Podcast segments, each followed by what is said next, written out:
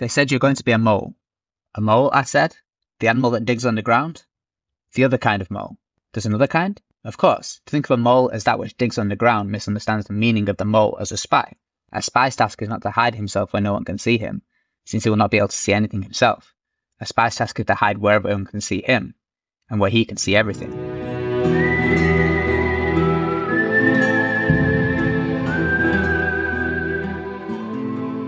All right. This is Wheel of Genre. We are reading a number of books from different genres and then we spin the wheel. This time we are reading spy novels. Guys, what have we read this time? We've read The Spy Who Came In From the Cold by John Le Carre. We've read Moonraker by Ian Fleming. And then we read A House of Fear by Ibn-e-Safi. This week we're reading Sympathizer by Viet Thanh Nguyen, winner of the Pulitzer Prize. Wow. I'm Zach. I'm interested in how this book takes the form of both an epistle and a confession. So you have you have the novel, but he's playing with all these other forms. I'm John. I'm interested in the, the spy and the figure of the spy in this book, perhaps as compared to other spy books we've read recently. I'm Bob. I'm interested in that we're all spies, every last one of us in our in our regular little lives. And you know, there's characters in here who aren't the main spy, but they're living like spies in different aspects of their lives. I can, I can see what you mean. I think, well, it goes back to that sort of quote about the mole, I suppose. What do you mean by this idea of the, uh, like multiple people living like spies? Because we've got obviously like we've got the, the main character, the spy, who I don't think we ever learn his name, but he is, you know, ultimately the, the just the captain. Yeah, yeah, the captain in this book. And he is definitely a spy, but you're saying like you think there's like a lot of spies in this sort of like nested all around. I think it is, you know, it's a spy book, so we're looking at people who are doing spy work but this book looks also a lot at identity. And I think we saw that in The Spy Who Came In From the Cold about Leamas, Alec Leamas, whether he becomes a drunk and loses his identity completely or whether it's all part of the show.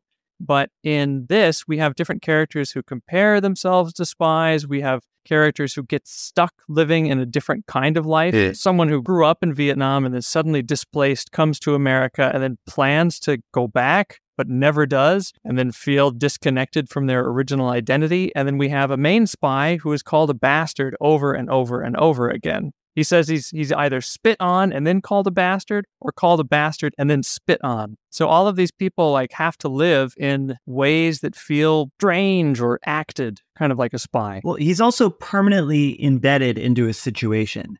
So to get to give kind of like a background here, what you have is a person who is working for the Viet Cong who was embedded into the what would you call that the Isn't that the Liberation Army? So he he was involved with them, and then at the at the fall of Saigon, he was actually taken to the United States. So now what he is is a Vietnamese communist who's living inside the United States, pretending to be an exiled pro capitalism, pro democracy Vietnamese person, but actually writing these reports and acting as an embedded agent and doing the will of following orders from Ho Chi Minh City. And it's interesting because he's he's lived this life for most of his life. I think over half of his life now has been in the United States. Yeah, because he was even scouted as like a student or something in university, he says. Wasn't even younger than that? Wasn't he like when he was nine years old? They spotted his talent. So I think during his entire life, essentially, he's been an outsider on the inside. He says, but most actors spent more time with their masks off than on.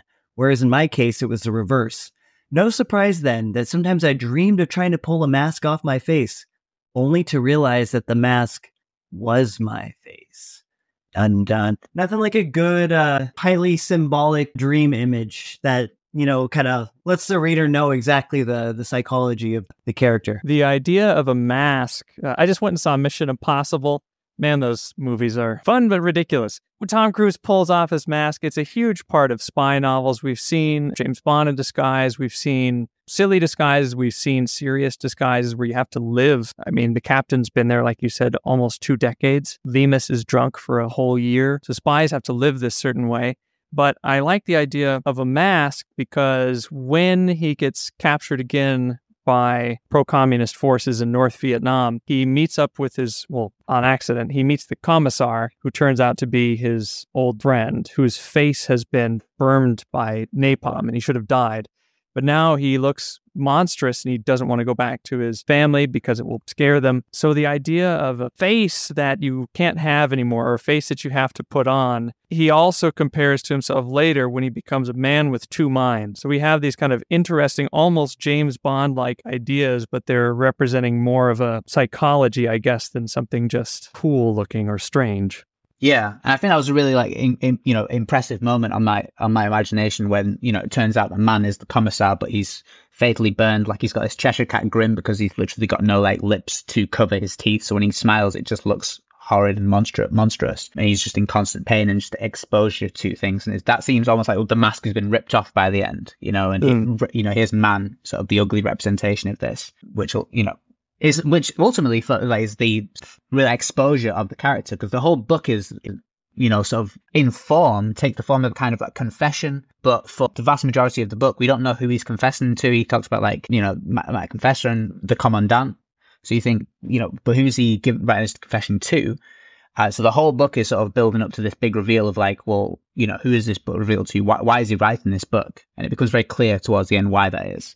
And I think that's when we see this faceless character. So it's like, I don't know, like, do you think, the, you know, the book seems to be aiming at taking the mask off, separating the mask from the face in a way? Because he has literal out of body experience, if you recall, in those final scenes. Yeah, I think so. It, the, I mean, I think the, the book functions by along the, the logic of the confession in the sense of like, we're leading to the point of knowledge being transferred. Yeah. The, the formal way that that takes place is, you know, we're given a very seemingly straightforward novel. If you think back to all of our other spy novels we've read, they've been very straightforward narratives.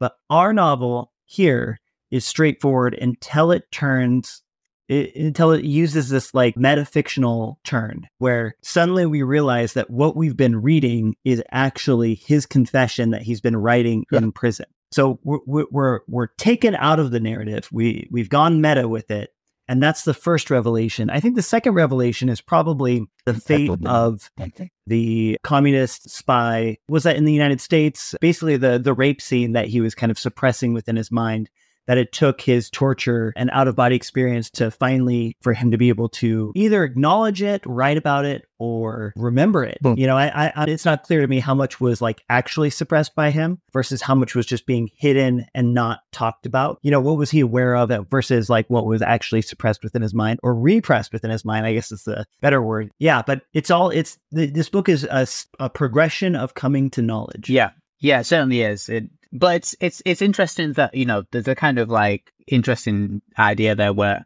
at the end it's like he's he's feeling he's given his genuine confession. It's though he's been forced to admit things just in the language that they want to hear it. Because he's he's obviously a member of the Viet Cong, but he's been so deeply buried and immersed in like the operate you know the opposition army, so this is the Viet, Viet, Vietnamese government army, and also in America and he's been sort of hidden away there. He's always been a bastard. He's never really belonged. So he didn't really belong in Vietnam. He doesn't really belong in America. And he's this character who also doesn't really belong with communists, but also he doesn't really belong with the anti-communist movements as well, um, the reactionary movements. So he's he's just not really involved anywhere. And that seems to be very much like his character. But the self-knowledge he comes to seems to be that this idea of nothing is more important than independence and freedom. That's his like big realization at the end, the sort of the revelation, as it were, that comes of these all these confessions and all this suffering. This the climax is this realization that nothing is more important than freedom. And that the language that they, the Viet Cong want to hear that, you know, the Communist Party, the National Liberation Front wants to hear it, or at least the commandant, who's got, who seems more vulgar than his old friend Man, but, but they take in the literal meaning of like nothing is more important than you know as freedom. Independence, and freedom are the most important things, and yet in Vietnam, the sort of idea is, well, actually, the party has been made more important than independence and freedom, and you know they're just it's it's basically Vietnamese people oppressing themselves rather than being oppressed by the French or the American colonizers and conquerors. So I think you know it's, it's very interesting that this is what he comes to, and then at that point he laughs he finds it hysterical, this sort of like very weird, like nihilistic a- a- awakening, as it were. So, I mean, that seems to me like what knowledge he comes to out of all this. Um, would you agree with that assessment?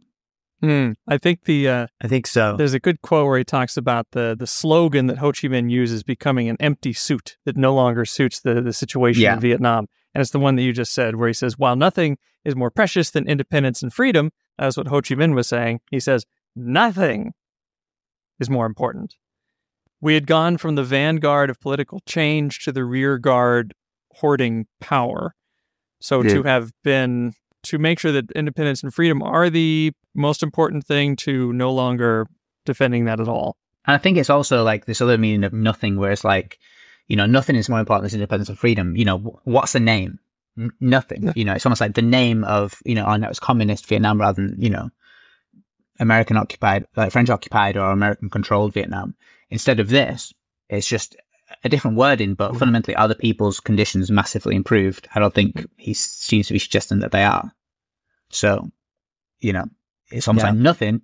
This, this idea, this name, this concept, this abstraction is Hmm. more important than the lived experience of being independent and free. He's asked this question as a riddle quite early on in his interrogation, and he gives the correct answer. But Yes. the way that it's it's rejected at that time, and then later, to paraphrase what he says is, if you're a teacher, you don't want your students just blindly parroting the answers back to you. You want them to sincerely believe the answers that you've indoctrinated them to tell you. Yeah. You know, it's not Yeah. just two plus two is four, parrot it back. You want them to to know it Yeah. to the core of their being that one plus one equals two or Yeah. two plus two, you know, their their multiplication table. So it takes to the end of the book and a whole new series of deprivation tortures for him to truly and sincerely believe that. Yeah. I think that is one of the main themes of the book, isn't it? This idea of torture Mhm. and the idea that there's almost something productive to torture in a way. Yeah. Like the very start of the book, before the book begins, it has the opening, you know, quote. Sure, there's a fancy name for that. But the quote is from Fried- Friedrich Nietzsche on the genealogy of morals. It says, let us not become gloomy as soon as we hear the word torture. In this particular case, there is plenty to offset and mitigate that word, even something to laugh at. And after his torture in this book, he has this sort of realization and he, he laughs. Hmm. The book, so I think you're right. The book is so earlier in the book, he's asked this question, but even the right, the very start of the book, the very opening quote directly ties into that. And I think there's another important torture scene, and there's two other really important torture scenes, one of which he is very open about, but there's another in which he admits to doing nothing. So there's like a third meaning to that. So there's one scene where he tortures, you know, he's working with the communists, but in order to do that, he's on, he's a mole. He's on the inside with the American, the, the, Vietnamese army that's supported by the Americans. Mhm. And he's trained how to torture. And to do this, he has to torture Viet Cong soldier. And eventually he does torture him by figuring him out and he feels really guilty about what he did, this thing that he did. So he confesses that. He says, what more could I confess? I've confessed the worst thing I ever did. I've confessed also to these two other murders I did of ultimately probably innocent people or people who didn't deserve to die. Also in the name of this American-led Vietnamese government, I've killed multiple people who are either neutral or on my own side as a mole. I've confessed to all of that. What more do you want from me? But the one time thing he does have to admit is the time he did absolutely nothing, not the time times he did something where he essentially allowed three Vietnamese policemen to rape Vietnamese agent, a Viet Cong agent who he knows is on his side. And this is, you know, years back, but he just lets them do it. He doesn't do anything to intervene. He does nothing. So then this other, this idea of nothing is the other thing that he needs to realize. So, you know, torture very much like shapes this book and sort of like seems to be the sort of linchpin of it, I think. And I think there's kind of, don't know, maybe a quite a difficult book to read at times, I think, and very sort of strange and quite violent at times. Yeah. This idea of leading towards a conclusion as to why someone is doing everything and why a movement should be happening, or I guess what is the motivation for a movement, is a constant thing that we've run into in all of our spy novels, where it's a conversation about why be a spy or why follow the movement and support the movement. Like Bond and Mati in the uh, Casino Royale, we've talked about this many times, but Bond says, I can't do it anymore. I'm not going to be a spy. There's no clear good or bad. Mati says, defend your friends. That's the conclusion they come away with that. Fiedler and Leamas talk about Very this for a long time. response. Defend your friends. Then Fiedler and Leamas and the spy who came in from the cold, Fiedler keeps interrogating Leamas again and again and again. Like, why are you here? Why are the Americans doing what they're doing? They seem to have no real reason. And Fiedler says, Well, I will do anything to advance towards peace and progress for my country. I'll even put a bomb on a bus. And then he says, Leamas, why are you doing it? And Leamas says, Well, I guess you're just all bastards, so I want to stop you.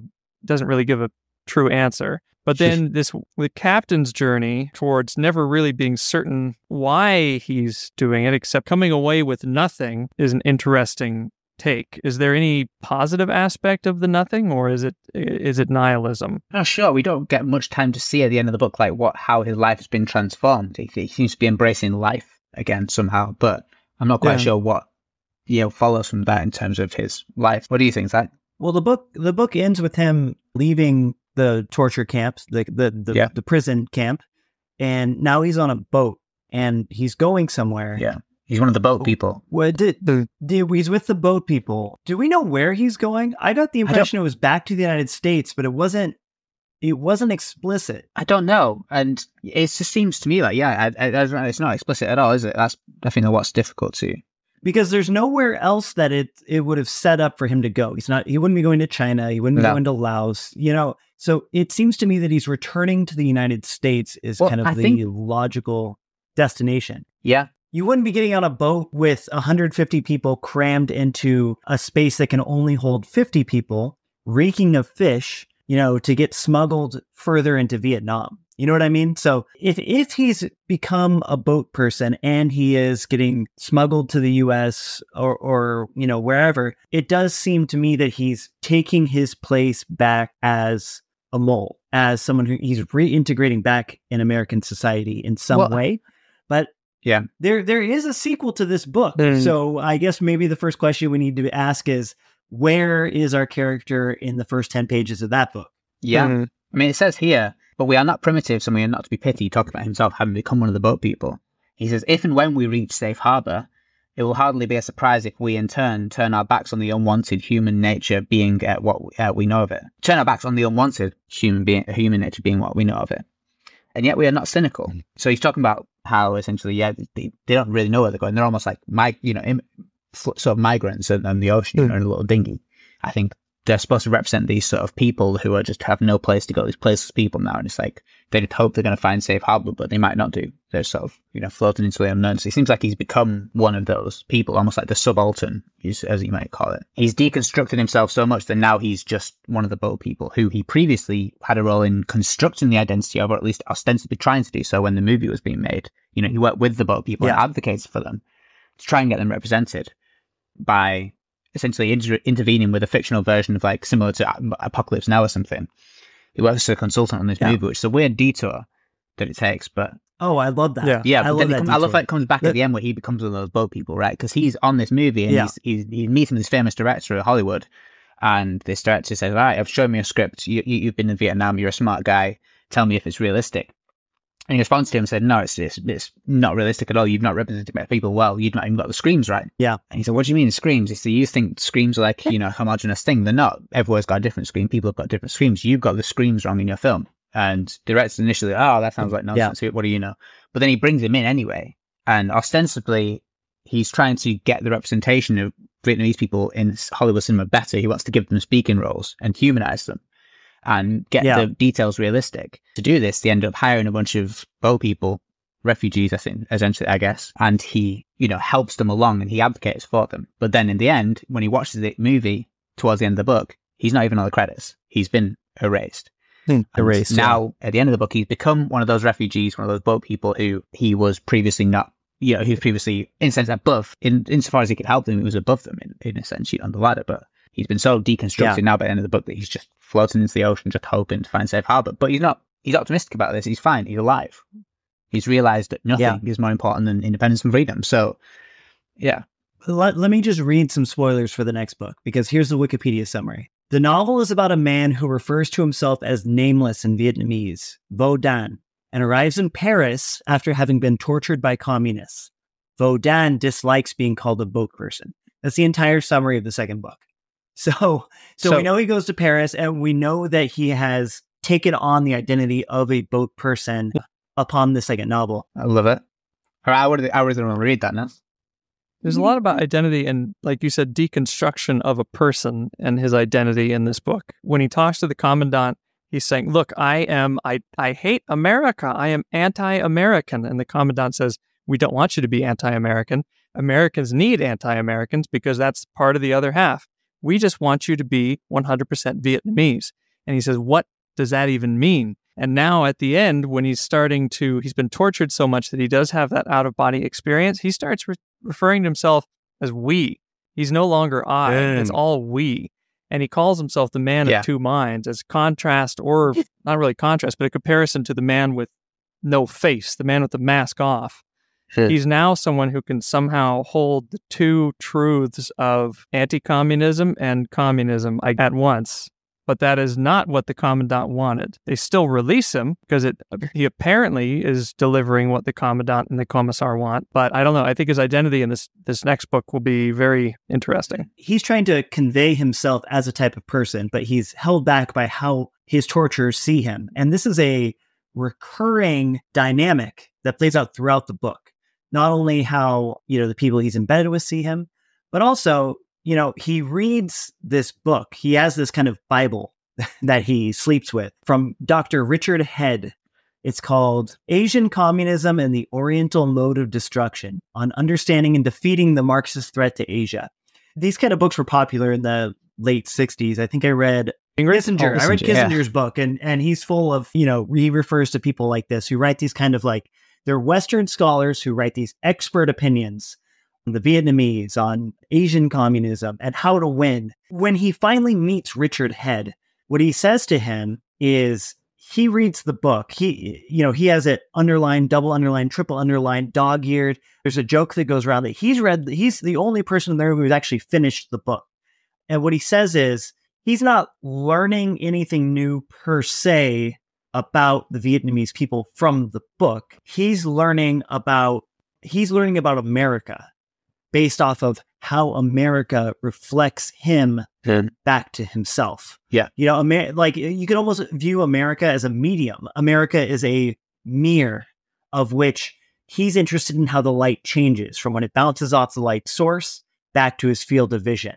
What does America do to that? And you can see that dynamic also in the lovely subplot where he goes and films basically Platoon, or you know, he, he goes and films a Vietnamese war movie, and it's it's a farce Hmm. of history and a farce of his culture. Dr. Dickhead. He brings that up twice Yeah. where he says that the Vietnamese are the best anthropologists, or I guess refugees are the best anthropologists of the Americans anywhere because they're listening constantly. So he's like, I know more probably about the Americans than the Americans do about themselves. Yeah. I don't know how I missed that the guy's name is Dickhead. Yeah, Dr. it's Dickhead. really funny, I was reading the whole time thinking Richard Head, like, you always mention that his first name as well. brilliant. Could be Professor Head. It wasn't. It ma- Nurture knew it was Richard Head. Yeah. So I, I think the the interesting thing about this reflection and misrepresentation is it works both ways in this book.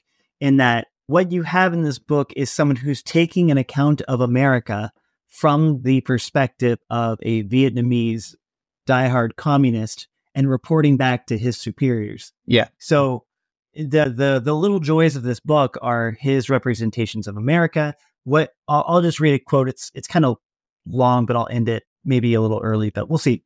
Not for me the study of highways, sewage systems, or other such useful enterprises. Instead, the mission assigned me by man, my fellow conspirator, was to learn American ways of thinking. My war was psychological. To that end, I read American history and literature, perfected my grammar and absorbed the slang, smoked pot and lost my virginity. In short, I earned not only my bachelor's but my master's degree, becoming expert in all manner of American studies. Even now, I can see quite clearly where I first read the words of that greatest of American philosophers, Emerson, on a lawn by an iridescent grove of jacaranda trees. My attention was divided between the exotic, tawny co-eds in halter tops and shorts, sunning themselves on beds of June grass, and the words so stark and black on a bare white page. Consistency is the hobgoblin of little minds. Nothing Emerson wrote was ever truer of America. That was a lot of words, but basically, I, I like this idea of him picking eight to 10 words, a single sentence of Emerson, and being like, this is America. Well, yeah, and he comes under fire for this a lot at the end of the book, ironically, because it's eh, you know he goes way back with this guy man. I mean, it's such a I don't know. I'm almost tempted to. It's, it's there's such a fast plot to this book. It really is quite a large book. Quite a lot happens, but he begins as blood brothers with this two other boys, Man and Bon, who actually stick up for him in opposition to everyone else in Vietnam, who just dismisses him as a bastard because his French priest, like re- Reverend Father, who is like the town reverend doesn't acknowledge him. So he, you know, he's constantly, you know, an outcast and ostracized because of he's a bastard and people come up to him and that's like his trigger. They all say he's a, he's a bastard. These guys defend him.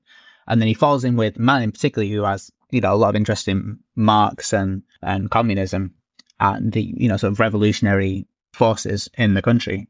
and he gets Matt, the captain, who never know his name, involved, and he is yes supposed to be this this mole, right? This this not this subterranean animal that's hiding, but rather this thing in plain sight that's right there, can see everything, but isn't itself noticed anymore. You know, sort of stays out of sight even while being able to see everything. And yeah, always sticking out just a little bit. You know, he's never quite fitting in. You know, he's he's in this function, but then in to do that, he's obviously got to, like you say, smoke pot, listen to the Rolling Stones, you hmm. know, sleep with American women, all these other things. And then when he comes back, his his whole confession at the end is when he finds himself having returned to Vietnam and he's now captured by the Viet Cong who are re-educating him and all the other prisoners of war. But he's being re-educated even though he's already a member of the Communist Party because they don't recognize him as like them. He doesn't speak their language. He doesn't quote Vietnamese poets. He doesn't parrot the slogans of the Vietnamese forces. He's been living in America his entire life, right? He, he quotes the Rolling Stones. His idea of freedom comes from a very different source than their idea of freedom. And that's that's what the commandant said to him. It's like you, you're not a you know loyal Viet Cong ally. You're a bourgeoisie intellectual. You know you're, you're too American for the Vietnamese. So I think sort of a very interesting aspect of the book as well. To what extent, you know, how how long can you stay undercover before you inevitably become what you are fighting against, and then you're no longer recognized by your own side? It's sort of a very Yeah. difficult struggle he has. his exposure to Vietnamese culture while he's over there is with the exiles. So like he's not learning the the communist poets of the party, you know, the hot poet Yeah. of the party who's talking about a class struggle. He's listening to music by these singers who sing these kind of like lovelorn songs Yeah, that are both to a lost lover and to a lost Saigon. You know what I mean? yeah, Like while being Vietnamese, he's of a different Vietnamese stripe, it would seem. yeah, definitely. Because he's so immersed in this this other kind of culture. I think that's also you bring up an interesting point there. That I think another thing that sort of is very interesting is he sees his relationship with the general and with Lana, who's a singer of these songs. You know, he works for as the captain. He works for the general, who they ultimately flee from Vietnam and take refuge in America, in you know, in essentially hidden identities, and then. There, the general retains some power because as the leading guy, but his daughter Lana really becomes immersed in American culture as well, even more so than than man, uh, no man is than the captain is and she's singing these songs and he ends up sort of having a relationship with her at the end and that's like a big betrayal of the general so i think yeah he is this idea that he's sort of corrupted he's not staying with vietnamese values and he's taken an interest in other kind of culture and supporting the americanization of vietnam like it does like, raise legitimate question marks about his you know how he doesn't belong with the viet cong anywhere he's serving them but he's very different from them Guys, one thing we didn't talk about is what makes this book genre? Is this book genre? And why or why not is it genre? I think it meets a lot of genre tropes. The spies. Bob already mentioned the mask and the unmasking of the faith a trope. The captain is very similar in many ways to a James Bond type. He sleeps with multiple attractive women from different nationalities in different continents. He's good at stuff, generally speaking, except for killing. Very different there. And I just think as well, just this, the whole narrative of, a- of a spy, a mole, you know, undercover, but hiding in plain sight. Also, the big revelation at the end that you know, man has become twisted and become the enemy, and he's the big bad in a way. And just this sort of shock ending of like, there's there's powers at work that we didn't anticipate are all very, very reminiscent of a lot of spy books we've been reading recently. I think so. I, I definitely would argue that there's a lot of genre tropes in this. Yeah, yeah. I mean, I just read a great quote. I should have written it down, but it was basically the idea that genre functions by rewriting things that work. I'm gonna I'm gonna get this quote so I could pull it out at, for every episode in the you know the next hundred episodes. But basically, it's the idea that like you can tell that something is a genre because it essentially steals something from a previous work, Hmm. and it's the details here that make this work genre in the sense of like you know every James Bond villain has a physically mangled villain. Well, the revelation of the torture at the end is his friend Man, and he's physically mangled. He's without a face. He's been burned off. I mean, I guess yeah, I, I didn't think about this in the moment, but also the idea that the person who is torturing you, you know, the the the final boss, so to speak, is actually your close friend. That's a very like Mission Impossible Mhm. thing of like they take off the mask, and it was this guy all along, and he's been backstabbing you and he he was holding the puppet strings the entire time. There's countless other ways this this rewrites those spy tropes, but yeah, betrayal at the end is very spy like. I think another very subtle way too is the excellence of the character and noting the excellence of the character. For the other spies, we've seen like James Bond's the best shot in all of England. He's also the best driver. He's good at everything he does.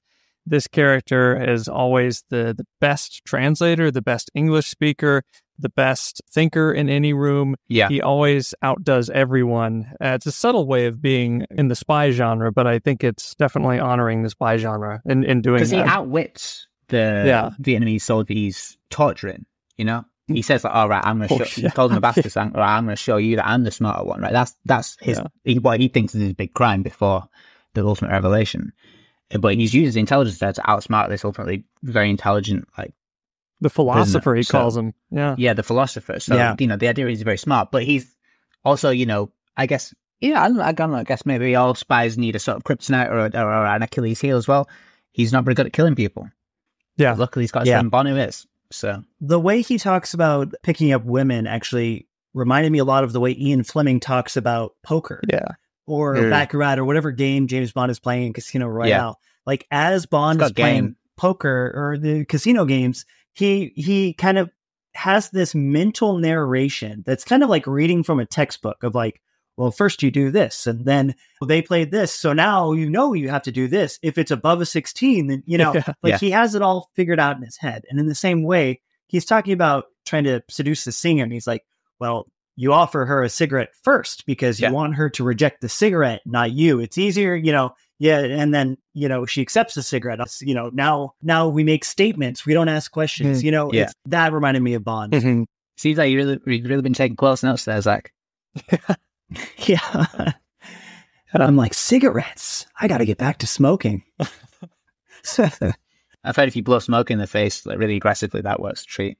well, there was a great line in there where, or he's like, she blew the smoke away from me, but I would have been ecstatic if she blew the smoke in my face, Oh, yeah. on my arms, all over my Yeah. clothing. And I guess that right there, that smoke line is really the counter argument for genre hmm. because I think most genre fiction, most kind of pulp fiction, most, you know, whatever we're talking is primarily written for the narrative, whereas this is written for the character more than anything else. Yeah. These are some of the longest paragraphs I think we've encountered in any book Mm. because he's just stacking sentences, details, anecdotes, asides, you know? It's it's all there. Great lists. It really is. And I think, you know, I've not highlighted too many like clear examples, but what really well written book. Some delightful prose, lots of great similes. I remember his friend Bon is described as like a good looking man who's been involved in a serious accident or something. And that's just how he looks. And you're like, of course, I can see that now. Oh, I actually I saved that one. In my wallet was a black and white photograph of Bon and his family. Bon had the appearance of a good-looking man beaten to a pulp, except that was simply his God-given face. Yeah.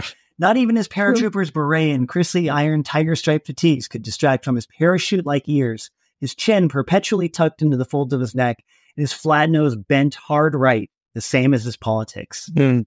Yeah. That's good writing. Yeah. Yeah. And it's almost, it is almost like another genre trope, I would say. John Hmm. Blank, Mike Hammer. Oh, Splain. Mickey Spillane. Spillane. Mickey Spillane. Spillane, Mickey Spillane, Mickey Spillane. He's got a real Mickey Spillane kind of like Mm. rat a tat to it a little bit. I think you know he's a, he's a smart. He's just you know he's, he's silver tongued. He's a sharp Yeah. talker. You know 'Cause he's writing from the first person, but he he speaks very well. He, spe- he knows he speaks American. You know, Well, and it, it, it, like, he doesn't speak English. He speaks American. I think that's a cool. we we detail. get a kind of glimpse. So maybe how, how I should put this is we get a metafictional glimpse of the kind of aesthetics of this book in that you know we read it all the way through and then it's revealed that everything we've read is the confession that he's written in prison. And what he says is he wrote the confession one time and it was rejected. So then he took it and he wrote it again and wrote it again and wrote it again. You know so you get this idea that I mean, the whole time I was reading this book, I'm like, this is a very overwritten book. You know, he's clearly gone through and really created a sketch and then filled out details and then even more details, you know, and, and the way the book reads feels like the way the character claims it was written. Like he wrote it 10 times. Yeah. And that final draft, it, it, right at the end, is something he has to actually do before he's set free from the communists, where he says, right, we're finally satisfied with your confession. Now we need you to rewrite it word for word. And it takes him months, but he eventually gets through it. And that's, you know, this is the final product. This is that one that he's copied down Yeah. for months, word for word. And it does have that feel to it. And, you know, I like I say, it is great writing, but yeah, I agree. It's a little bit overwritten at times. I think maybe that's one sort of minor fault with the book, but I would say in general, I found it Hmm. very engrossing. And there's one more, there's one more scene, there's one more scene I think I'd like to talk about. Do you know which one I'm talking about? The mall? Squid. The squid. the squid. Yeah. I forgot about the squid. I what a actually scene. I burned What the a squid scene. from my memory. I'm never going to forget Yeah. about the squid. oh my God. no squid was safe from me. Yeah. You tell, tell this story about when he was a kid and he was raised by a single mum who was only like 17 when she had him or something. She was impregnated by the 13, Reverend. 13. 13 when she had him. And, you know, she's struggling to put food on the table for him. But he, he comes to about puberty. He's like 11 years old or something, 12, 13 years old. And he starts to, you know, get, uh, uh, you know, starts going through puberty, starts becoming aware of, of, you know, sex and the sexual acts and all these things. But obviously, he's not got any partner going on. He's a bastard, so nobody will give him the time of day. And then he sees the squid. And he thinks, their mum's prepared for lunch. He's got four squid laid out for, for dinner that night. He's looking at the squid and he's thinking, somehow I know what that looks like. D- does exactly what you would expect with the squid. And then he thinks, oh my God, what are we going to have for dinner? We don't have that many squid. Mum's going to realize one's gone. Okay. So drains it out, scoops it out, cleans it out, thinks, but I can't give this to my dear mother. I can't give her this squid. So, all right, so he makes slits in this squid so he can know which one's been, you know, contaminated and waits. He's waiting for his mum to get dinner ready. He's waiting for his mum to get dinner ready. The moment his mum says, right, dinner's ready, like a bolt, he's at the kitchen, finds the one with the slits on it, cuts it, gets on his plate. He's all right, oh, fine, fine. And then he tells about how he's sitting down with his mm-hmm. mum. And then his mum looks over at him and says, honey, you're not eating your dinner. Is everything okay? And so he's like, yeah, yeah, it, it's great, mum. It's great. Yum. Horrible. Horrible. I'll never look at a squid the same way again. Yeah. When you cook squid, squid kind of swells. If you slit, if you if you make gashes in the body of a squid, it looks you you can tell. You know what I mean? Yeah. Hmm. So I, I just saw it from like the mother's perspective of why is one of these squid mutilated, and why does my son continually? Because this happens more Yeah, than once, right? Why again. does the son continually dash For the to the marked squid. The squid, which I did not make these marks, but after it's been cooked and roasted, you know, you could you can see the gashes in them because the, the skin splits. If you get, you guys have had fried squid. I just had it in Taiwan oh. last week, you know, or at least I saw it on a steak, and you can see those gashes after it's been fried. Yeah. So that's that's what I was thinking Yeah, of. that's very true. That's very true. And I mean, you know, I think the book does raise that story for a particular point. I think his point was that, you know, why why is it we find it more difficult to talk about masturbation than murder? Why is why is murder Hmm, less of yeah. a dirty word than masturbation? Shouldn't we be all just, you know? And this is again, he's a bourgeois intellectual. He's into the idea of free love. He practices free love with a Japanese American who doesn't, who just considers himself American. So he's, you know, he's trying to find his place in the American world in this way. And he's saying, why not free love? And this is a very radical idea in Vietnam. Yeah. So he had abandoned a lot of the traditional values which the Communist Party will have stuck to because they've never left Vietnam. They've never known anything else. So they're still stuck in the old ways, reciting the old poets. And this, you know, uh, the, the, the story is raised for a good reason. But Hmm. Yeah. somehow, uh, I think years from now, and and the look at the book, the Sympathizer, and the one thing I'm going to retain from that is, oh, that's got a really interesting passage about squids in it. So somehow I had burned it from my memory. I had repressed it, but thanks for Now Do you remember the, do it. Yeah. um, the the catfish joke? oh the catfish? one. I didn't really get the catfish I- one. Why were the catfish in the toilets? I don't get that. Well, apparently it was just you would you would make a latrine like over a stream, so you just Yeah. set up a little toilet over the stream, Yeah. so then whatever you did would be gone. Yeah. But they he said to the from the the guy from Omaha or wherever he's from was making all these sets. He says, "You know how you can tell a catfish that's a latrine catfish? You look at their eyes and they're cross-eyed. What do you mean they're cross-eyed? Oh, well, yeah. they're staring up at assholes all the time. All right, guys. I think uh, we've we've we've hit that mark in our recording. Shall we call it? Squids and assholes. Let's finish on squids and catfish. Yeah, I think that's the place to stop. All right. Talk to you later, Bob and John. Talk to you later, John Zach. Talk to you later, Zach and Bob.